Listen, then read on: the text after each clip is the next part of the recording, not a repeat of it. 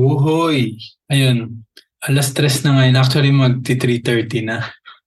Pero ngayon pa lang ako magre-record kasi katatapos lang namin mag-binge watch ng isang series yung Only Murders in the Building. And katatapos lang din namin ng season 1 nun. And maganda siya. So ano siya, parang series sa Hulu na murder mystery. Pero medyo kakaiba yung format niya. Medyo iba siya dun sa isa ko pong pinapanood, yung The After Party. The After Party parang sinasolve nila habang nandun sila sa crime scene. Ito naman, ang main style nila is podcasters sila.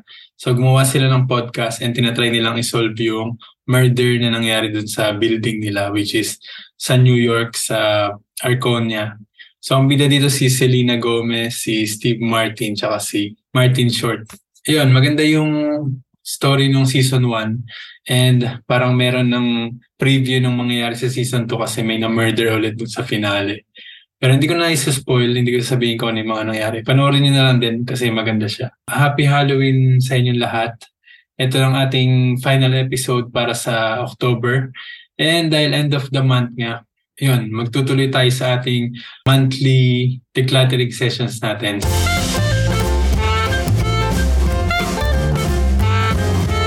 Welcome to the Boy Podcast. Ang episode natin ngayon ay Mental Decluttering Sessions for October 2023.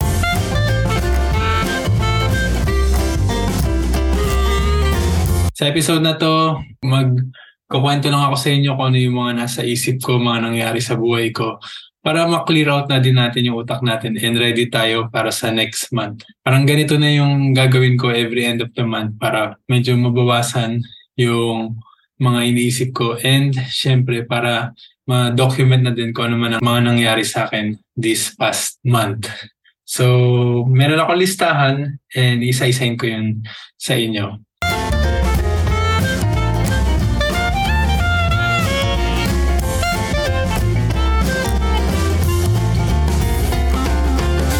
The Boy Podcast Season 2 is available on Spotify, Apple Podcasts, Podcast Index, Amazon Music, and YouTube. Visit podcast.wohoy.com for more info. Ako si Chikoy, ang inyong host, and start na natin. Sa unang-una sa listahan ko, ito, alam ko tapos na siya, hindi, ka, hindi na siya pwedeng gawin ngayon. Nung start of the month, merong parang innate personality test online na nag-trending. And pwede mo siyang uh, sagutan para siyang 10 question event-based na quiz kung saan kung ano pinili mo sa huli may lalabas na results na sasabihin kung ano yung parang innate personality mo. So ano siya, ginawa siya ng Taiwan Design Expo. Pero ngayon pag ina-open mo yung link, sinasabi nila na tapos na, hindi mo na pwedeng gawin yung test. So, i-share ko lang yung naging result nung sa akin. Nagulat ako dito pero ang nakuha kong result ay poison. So, yung characteristic or yung innate personality ng poison ay agree naman ako and yung parang medyo ano siya, medyo nung una parang sabi ko parang ako ba to or ano. Pero oh, nga, ako nga. So, yun nga, cut to the chase.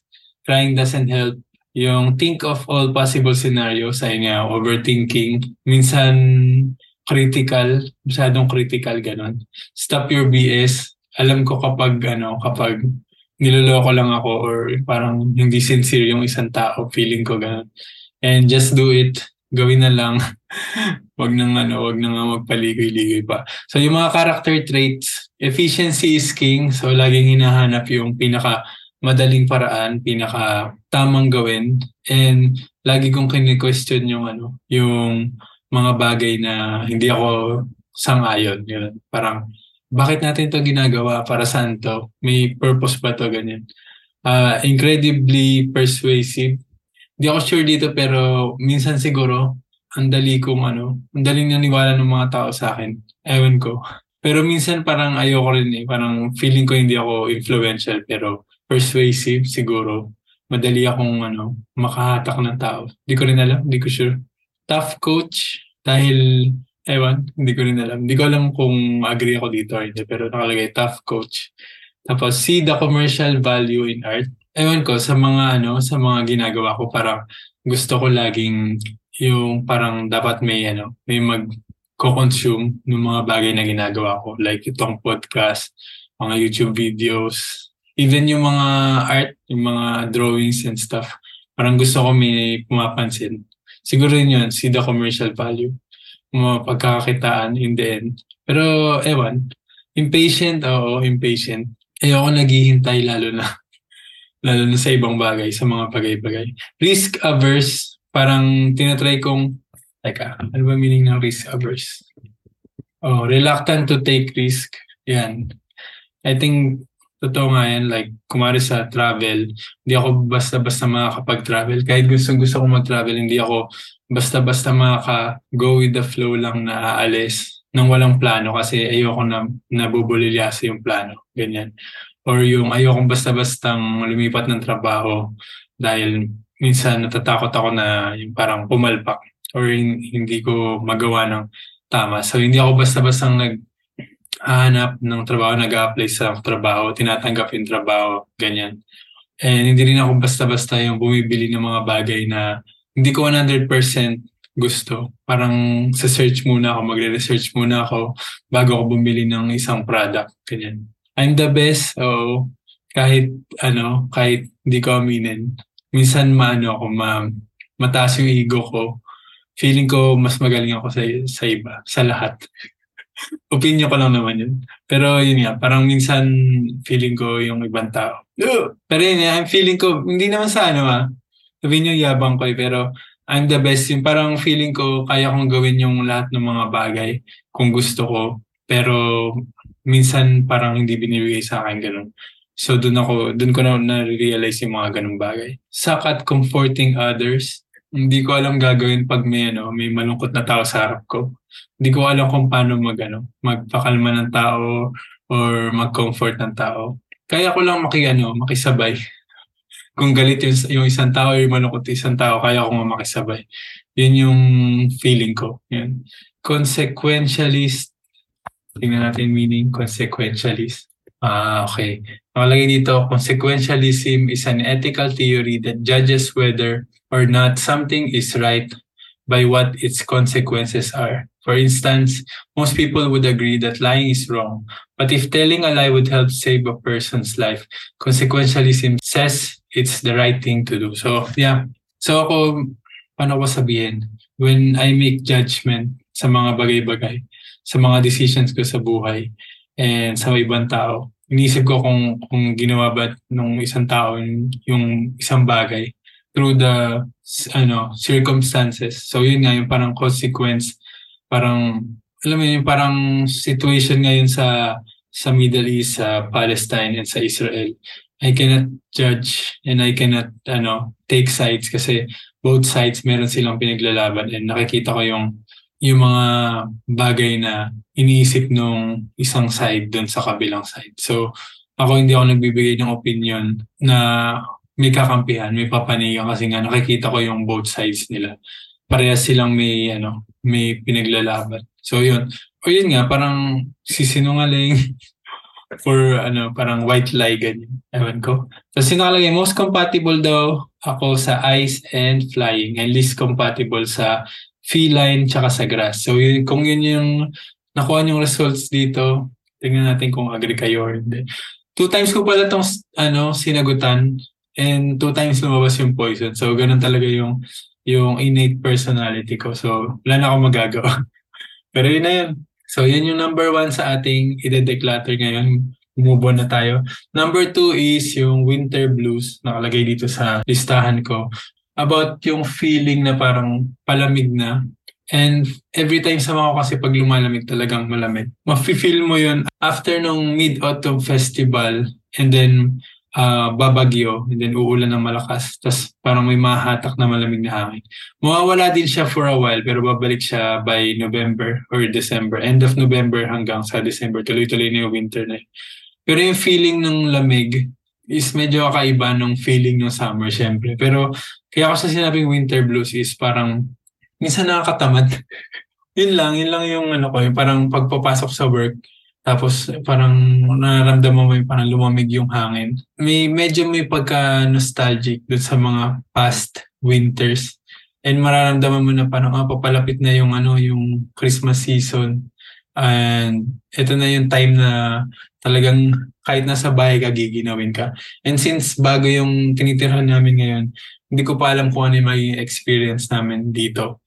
Pero so far naman ngayon, ngayong end of October, parang nasa normal temperature naman yung Macau. Nasa 23 to 28 yung weather. So, ito na yun, yung parang feeling na parang lamig sa ano, lamig sa paanong tiles. So, yun lang. Yun lang. Nakalagay lang siya dito. Hindi ko alam kung ba't ko nilagay. Siguro dahil malamig nung araw na yun. Kasi nililista ko to throughout the months. Tapos parang dinadagdagan ko dinadagdagan yung mga nangyari nung mga panahon nitong October. So, number three, lumabas na yung results nung curb photography competition. And maganda yung mga nakasali sa finalists and yung top three winners. And hindi ako kasama doon. Pero okay lang. Ang ganda nung ano, ang galing nilang mag magkuha ng color and yung pagkaka-layout nung ano nung picture or yung pagkaka compose ng picture ay sobrang ganda. And yung mga places na kinuha na nila sa Macau, hindi ko alam kung saan yung iba. Pero yun nga, I think iba nga mag-isip yung mga photographers talaga. Parang nakikita nila yung mga bagay na normally hindi mo napapansin. Kasi sa akin, more on parang ang nakunan ko lang is kung ano yung typically nakikita ko sa kalsada. So yun. So yun lang. At least mako-close na natin yung uh, journey sa curb photography contest na to. And maybe next year, sasali ulit ako. Pero feeling ko hindi papasa ang iPhone photography. So tingnan natin kung may camera na ako sa time na yun. Okay, number four. Nagsiklib pala ako this month uh, first time kong leave yata to dito sa bago naming bahay. So di ako pumasok isang araw tapos naghanap ako ng uh, clinic na malapit na pwedeng gamitin yung yung voucher kasi yun yung ginagamit ko yung yung health voucher para libre lang yung pagpa-check up. So ang nahanap ko ay may receptionist na hindi nagsasalita. Hindi siya ano, hindi siya deaf, hindi siya mute. Ayaw lang niya talaga ang pausapin. So ang ginagawa niya, nagsa-sign lang siya. Hindi sign language eh, parang wala talaga siyang reaction. Ako yung sumasagot sa sarili ko mga tanong. So, pagdating ko doon, kasi second na clinic yun eh, sa unang clinic na pinunta ko, sabi, wala pa daw doktor. So, pumunta muna ako sa kabilang clinic. Tapos sa kabilang clinic, same pala sila na ano, magkaiba lang branch. Pero doon sa isang clinic na yun, tinanong ko kung pwede ako magpa-check up. Tapos di siya nagsasalita. Sabi ko, okay lang bang magpa-check up? Ginoogle translate ko na lang, tinype ko na lang. Sabi niya, okay lang naman daw, pero tumango lang siya. Tapos sabi ko, uh, may doktor na ba ngayon? Sabi niya, wala pa. So, umiling siya. Tapos, umalis na lang ako kasi parang wala, ayaw. Tapos, bumalik ako dun sa una kong pinuntahan kasi sabi, bumalik daw ako ng 3 o'clock. And dun daw ako pwede magpa-check up. Tapos sabi nila, alam nila na nagpunta pala ako dun sa isang branch. Magkalapit lang sila, katatawid lang ako ng kalsada. Tapos sabi niya, uh, balikan na lang doon, isabihin na tawagan namin yung, ano, yung, yung reception. Tapos sabi ko sa kanila, parang, ah, hindi yata ako naiintindihan nung, ano, nung receptionist doon. Sabi niya, ah, okay, tatawagan na lang namin. Tapos pagbalik ko doon, gets na niya. Tapos, okay, pinaupo na niya ako. Ako na yung next. Tapos, na-check up naman ako. Pero hanggang matapos yung check up ko, wala. hindi siya nagsalita, hindi niya ako kinausap. And hindi siya nagre-react kahit nakatayo lang ako ng matagal dun sa harap niya. But anyway, uh, tingin ko hahanap pa ako ng ibang clinic if ever magsiklip pa ako sa mga susunod na araw or susunod na months next year, ganun. Kasi kesa naman pumunta pa ako sa sa Taipa side, di ba? Dito na lang ako sa may Macau side, sa malapit sa Faichi kayo magpa-check up. So, yun. And speaking of sick leave, nung isang araw din sa work, after kong kumain, may Hagendas kasi dun sa canteen. Kumain ako ng ice cream, tapos parang sinamaan ako ng tiyan. Nanlamig yung tiyan ko, tapos parang nag-stomach cramps ako. So, feeling ko na food poisoning ako or ewan, pero ayun, parang food poisoning nga siya kasi yung parang tinatry kong ano, magbawas sa toilet pero walang lumalabas. So, nakastay lang ako dun sa control room namin. Tapos sumasakit yung tiyan ko. Tapos yung ano siya, yung humihilab siya, pero hindi naman ako ano.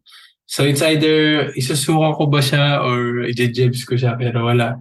So, ang umabot siya na parang sumasakit na yung likod ko. So yan, parang ginawa ko na lang, nag-request ako ng mag-early out. Pero yung early out ko is, ano na rin, parang 2 hours before uwi na din. And hinintay ko pa yung bus para makasakay ako pa uwi. Kasi yun, ngayon may utang akong 2 hours sa work. So, kailangan ko bayaran yun. Kasi kailangan pa lang magpa-check up ako sa clinic or sa hospital ng time na yun. Pero hindi ko talaga kaya. Parang uh, kung pupunta pa ako sa hospital, parang sinayang ko lang yung time ko kasi ang kailangan kong gawin is ma-release yung, yung, ano, yung sakit. So, nung pag-uwi ko nga nung sa bahay nun, humiga muna ako para mo, ano yung parang mainda ko yung sakit sa tiyan hanggang sa likod. Tapos mga after one hour, um, bumangon ako tapos pagdating ko sa toilet, yun na, sinuka ko ng buo yung mga pagkain. Tapos nasuka ko ng buo yung mushroom na kinain ko nung, nung gabi yun. Tapos after nun, nagsunod na yung diarrhea. Tapos sobrang ano, yung para siyang yun dun sa, sa isang chapter dun sa uh, Game of Thrones, yung si Daenerys nung sumakay siya dun sa dragon niya. Pagbaba niya sa dragon, nagdiarrhea siya tsaka nagsuka siya sabay. So, ganun yung feeling nun. So, yun. After nun, parang ayoko nang kumain dun sa kantin. Parang sobrang sama sa pakiramdam. First time nangyari sa akin yun, na yung nakaupo lang ako, parang puputok yung chan ko. As in, yung ano, may, may dinamita sa chan. Ganun yung feeling. So, anyway, Itong mga next na kwento ko naman, medyo may kinalaman siya. Connected siya lahat sa bus. sa bus to. Yan, uh, sa mga, mga kwentong bus. So, apat na kwento. Unahin na natin yung nararanasan ko kasi talaga. Ako lang ba yung ano, yung parang nahirapan umupo sa bus na may katabi?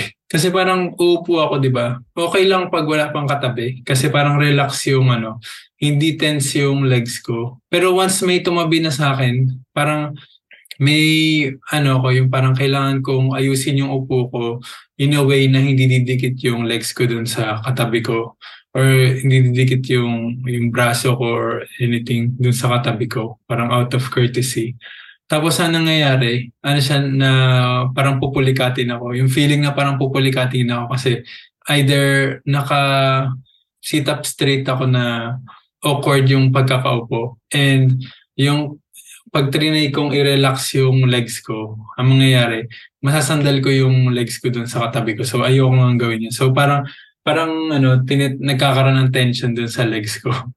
eh, mat- ang biyahe ko ngayon is laging from Macau to Taipa side, Macau to Kotay, Macau to sa work sa Wimpala. So, ang nangyayari, parang tinitiis ko yun ng ganong katagal. So, yung feeling na parang, ano, nagreklamo yun, no? Pero yun nga, yung parang sumasakit yung legs ko dahil awkward yung position. So, minsan ang ginagawa ko, um, parang sinasalo ko ng kamay ko yung ano, parang hinhook ko gamit ng kamay ko yung, yung legs ko para hindi siya sumandal dun sa katabi ko, parang ganun.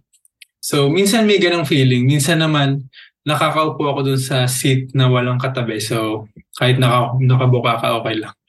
So yun lang, masyadong maarte pero gusto ko lang i-share. Yan. So yun nga, speaking of bus, one time sinundo ko yung si Griff and si Lemony sa school na medyo late, mga 6 na after ko sa work. And hinintay naman nila ako. So sumakay na kami sa bus, tapos habang bumabiyahe, sa Taipa pa rin to, ah, nasa Taipa pa rin kami nagkaroon ng banggaan kasi yung bus 33 sinasakyan namin tapos may katabi na bus 34. So yung bus 34, lumiko siya ng biglaan. So ang nangyari, nabangga nung bus namin yung bus na yon and nabangga yung bintana. So nabasag yung bintana. So yun yung nangyaring stop. So ang tagal nun, ang parang nagkaroon muna ng picturean, kailangan nila magpicturean kung ano yung damage, ganyan. Parehas to ng company na bus company ha. Tapos lumiko muna, tapos pinababa kami dun sa next bus stop. So kailangan namin sumakay sa susunod na bus 33. Tapos ang problema dito, yung mga sumakay dun sa bus 34, hindi nila bus stop yung hinintuan ng bus 34. Tapos anong nangyari? Nalito sila kung sila sasakay para makapunta sa pupunta nila. Tapos nakakatawa pa pala dito habang nandun kami kasi medyo na-stuck kami dun sa traffic. Sabi nung katabi ko, Pinoy siya. Nakatayo pala siya, sabi niya Oo, oh, nagkabanggaan dito sa bus namin, ganyan-ganyan. Napapreno nga ng mabilis yung driver eh. Sabi niya, ano, buti na lang nakakapit ako kasi kawaway nasa harap ko, baka madaganan ko. Tapos ako nagpipigil ako ng ano, ng tawa or smile. Kumari hindi ko naiintindihan or wala akong naririnig. Ganyan. Pero natatawa kasi yung kausap niya parang seryoso pa siya eh. Pero parang nagjo-joke siya sa kausap niya sa telepono. Pero yun, yun yung nangyari. Tapos, yun, nakasakay naman kami sa next na bus 33, yun lang. Yung upuan is medyo punuan na nung time na yun, so nakatayo lang ako. Pero nakauwi naman kami back to our house ng safe. So, walang nangyari. So, after nun, after one week yata or more than a week later, kami naman ni Jack magkasama sa bus, papunta sa school, susundo na kami. Tapos may lolo na bababa dun sa parang taipan na to, sa may taipan na. Bababa siya tapos huminto siya dun sa may harap ng pinto. Tapos parang tumingin siya dun sa likuran namin and may parang tinitingnan siyang lalaki.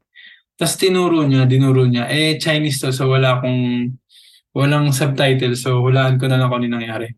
Parang, dinuduro niya, parang meron silang uh, pinag-aawayan na isang bagay. Pero hindi naman sila nag-aaway nung nakaupo pa sila. Pero nag-start silang mag-away nung dinuro nung lalaki na bababa yung isa pang lalaking matanda dun sa likod niya. Pareha silang matanda actually. Tapos ito namang matanda na nasa likod niya, lumapit sa kanya. Tapos parang naghamunan sila. Tapos nag-start sila magsantukan. Pero dahil matatanda na sila, hindi sila makapag-balance. Tapos ako naman na nakaupo lang sa gilid, alam niya yung meme na yung yung bata, yung parang titingin lang siya sa ano, sa both sides. Parang, anong ginagawa ko dito? Pero nandun ako sobrang lapit ko. Si Jack kasi nasa window side, ako yung nasa aisle. Tapos nagsusuntukan na sila yung dalawang matandang lalaki na yun. And napapalapit sila sa akin. As in, literal na tinutulak sa akin yung isang lolo. So ako naman parang pinupush ko lang sila palayo. Ayoko sumali. As a poison, stop your BS. parang wala akong kinalaman dyan, wala akong pakialam. Bala kayo dyan. Pero yun nga, sobrang ginigit-git ako, nakaupo ako ganyan. Tapos, ang ginagawa ko, pinupush ko lang sila palayo sa akin. Kasi okay lang magsuntukan kayo pero wag niyo na ako idamay. Eh, ang nasa isip ko nun, parang kapag ako yung tinamaan, makikisali ako, babatukan ko sila ang dalawa. Pero yun nga, hindi naman. Hindi naman nangyari yun. So yung driver, since ang tagal na namin din sa bus stop and bababa lang naman yung isang lolo, bakit di pa sila dun sa labas mag-away? Bakit kailangan dun pa sa harap nung pinto nung ano exit nung bus, 'di ba? So yung lolo, ay yung lolo, yung bus driver, ang tawag ni Jack dun sa bus driver si Lolo Peluca kasi Nakawig siya. Driver siya ng bus 33. Tapos ayun, lumabas siya. Tapos may hawak siyang camera, I mean phone, and ready na siyang videoan yung mga pangyayari. Para if ever may, may mangyari, may mang, may ma, ano, mapapakita sa police, ganyan. Tapos, kalmado siya and hindi, ayaw niyang umawat. Parang sinasabi na niya, bumaba na kayo, bumaba na kayo, parang ganun. Pero hindi ko talaga alam kung ano kasi wala nga subtitle. Tapos sa likod ko, may isang lalaki na medyo bata dito sa dalawang lolo na to na nag-aaway. Tumayo siya, sabi niya. Sumigaw siya, sin yung sigaw niya yung sakit sa tenga. Parang, lumabas na kayo, parang gano'n. Yun yung sinasabi. Parang pagkakaintindi ko sa Chinese. Sabi, doon kayo sa labas, lumabas na kayo. Tigilan niya. Kasi nung time na yun, parang, nag-aanohan na lang sila yung, nag, yung ano mo, yung parang, sa wrestling, yung parang naka-grapple ba yun? Parang ganun. Tama ba? Basta parang wala nang nakakasuntok kasi nakakapit na lang sila sa isa't isa. Tapos parang natauhan yung dalawang lolo doon sa sigaw nung nasa likod namin na lalaki. Tapos parang ano bang ginagawa namin sa buhay namin, ganyan. So, ayun na. Tumigil sila, huminto sila. Tapos sobrang tense pa rin yung pakiramdam pero wala nang nagsisuntukan. Bumaba yung unang lolo. Medyo tinulak nga siya. Sabi niya, bumaba ka na, bumaba ka na, ganyan. So, bumaba yung lolo na isa. Tapos tataka ko, bakit siya bumaba? Eh, yung nagpara, yung parang kumbaga yung, yung gusto bumaba is yung isang lolo na nanduduro. Siya yung naiwan doon sa bus. so, lahat kami parang, ano na nangyayari? Tapos, yun nga, yung, yung, yung lalaki sa likod namin na, na referee, sabi niya, ikaw, lumabas ka na din. Huwag kayo dito mag-away. Ganyan, parang ganyan, ganyan. Tapos paglabas nila, tinitingnan lang namin sila sa labas. Hindi naman sila nagtuloy ng away nila sa labas. Parang, parang as if di na sila magkakilala paglabas nila. Ayun, doon na natapos yung away na yun. And sa wakas, nagsara na yung pinto ng bus and tuloy na yung biyahe namin. And nakarating naman kami sa school on time para sunduin yung mga bata. Uh, yun yung third bus kwento natin. ito yung pang huli sa ating kwentong bus. Merong ano TV, yung parang commercial TV sa ano sa loob ng mga bus 33 yung mga public bus. Ano siya? Ang pangalan niya is Mome TV. Ano siya? Parang advertisement TV. Alam niyo yun yung parang pag-play lang sila nung paulit-ulit na mga videos, mga parang YouTube videos na sila yung nag-produce and then pe-play nila yon automatically dun sa TV. And kami, pag nakaupo ka sa ano, mapapanood mo yung TV. Parang medyo may nakakainis lang dun na isang segment para siyang ano, para siyang BuzzFeed na klase ng video na parang taste test, exotic food taste test. Pero ang ano nila is Pinoy food. Medyo ano lang, walang sense lang yung ginawa niya kasi ito taste test nila yung mga binili nila sa Pinoy store dito sa Macau and ipapalaman nila sa tinapay tapos titikman nila. Pero ang walang sense dito sa pinagagawa nila, yung mga pagkain na binili nila una is Maggi Sabor As in, ita, ano is yung, iyaano siya, ipapalaman siya dun sa tinapay na tasty bread. Magi sabor, tapos titikman, tapos parang nagpe-pretend siya na, oh, masarap siya, okay siya, ganyan. Pero ano ba, hindi naman yun ginagamit sa, ano, palaman sa tinapay.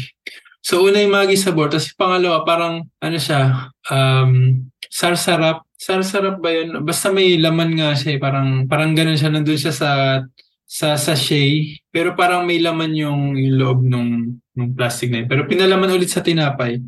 Kadiri siya actually, pero ang mas kadiri is pinapalaman niya dun sa tinapay. Pangatlo is bagong alamang. Kasi hindi yung ano, hindi yung gisado na bagong. Yung alamang yung kulay pink pa siya na parang uh, hinahalo sa binagoongan or sa ano, sa lulutuin pa talaga. Yun. Mas pangapat, hindi ko alam kung ibang ibang version ng bagoong yun. Pero lahat yun, tinikman niya na pinapalaman sa tinapay. Hindi ko alam kung prank ba yun or ano. Pero the way kasi nakaset up yung video, para siyang ano yung let's try Pinoy food. Tingnan natin kung ano yung masarap na pagkain. Pero dapat ni-research muna nila kung para saan ba yung ano yung mga pinag-taste nila. Lahat yung ginawang palaman sa ano. At yung pagkapapalaman pa, lalo na yung bagoong, yun yung pinaka-weird pinalaman siya na parang ano, na parang peanut butter. Doon sa tinapay tapos sabi niya, um, lasang ano, lasang dagat, ang, ang alat, ganun. Parang malamang bagong yan. Tapos yun, naiinis din ako dun sa ano, sa host na yun. Eh. Nakikita ko siya lagi. Parang main host siya dun sa Moment TV. Nakakainis yung mukha niya, yung parang ano. Ewan, basta naiinis ako sa mukha niya. Kung tiga Macau kaya tapos ma- or maka, mag, makasakay kayo sa isang ano bus sa Macau na may Mome TV, malalaman niyo kung sino yun. And ano to, parang one month yata to pinapalabas or two weeks at least sa sa mga bus. So, yun, naiirita ako pag nakikita ko yung, yung video na yun. So, yun. Siyempre, bago natin i-end tong podcast, gusto ko lang din i-announce, ito yung final sa ating listahan Natapos ko na yung aking binabasang libro, yung The Giver. Well, alam ko naman na yung story and naalala ko lang yung ano, yung pinagkaiba niya dun sa movie version na starring si Meryl Streep. Sobrang iniba nila yung story. Yung essence nung The Giver na libro ay nagiba dun sa movie version. Yung movie version parang tinatry niyang gayahin yung Hunger Games. Um, parang tinatry niyang uh, i-incorporate yung success ng Hunger Games dun sa movie pero hindi siya nag-work. Pero dun sa The Giver na book, andun yung essence ng story, ah, yung moral nung yung moral lesson ng story. Parang mas malinaw siyang naikwento dun sa book. Pero nung nakita ko siya sa Goodreads, ang number one dun sa mga reviews is one star lang. And sabi nila parang masyado daw sinimplify yung story. Pero I think itong ano, uh, The Giver, it's either sobrang magugustuhan mo yung story niya or sobrang against ka dun sa story niya. Pero sa akin, since ano siya, nag-world building talaga tong si Louis Lowry, maganda yung pagkakagawa niya nung, nung world na yon And excited akong basahin yung, yung tatlong sequels nitong The Giver kasi gusto kong malaman kung ano nangyari dun sa mga bida. And sasabihin daw yun sa third and fourth book kung ano yung future nung, nung nangyari dun sa Dulang Bida. Kasi medyo open-ended yung ending. Paulit-ulit. Medyo open-ended yung, yung story niya. Pero sobrang gusto ko yung ano, universe na to, yung kung, kung paano siya binuo. Medyo simple nga siya pero gusto ko malaman kung ano yung technology behind that. And tinatry ko nga research and sabi malalaman ko doon sa mga future books kung ano yung kung paano nangyaring ganon, kung ano yung mga uh, susunod na mangyayari. So yan, ang next na babasahin ko, ito, book siya by Dan Gemminghart. Ang title ay The Midnight Children. Nasa chapter 2 pa lang ako. And binili ko siya dahil dun sa cover. Kasi nga para siyang ano, children's book. Mas madaling magbasa ng children's book.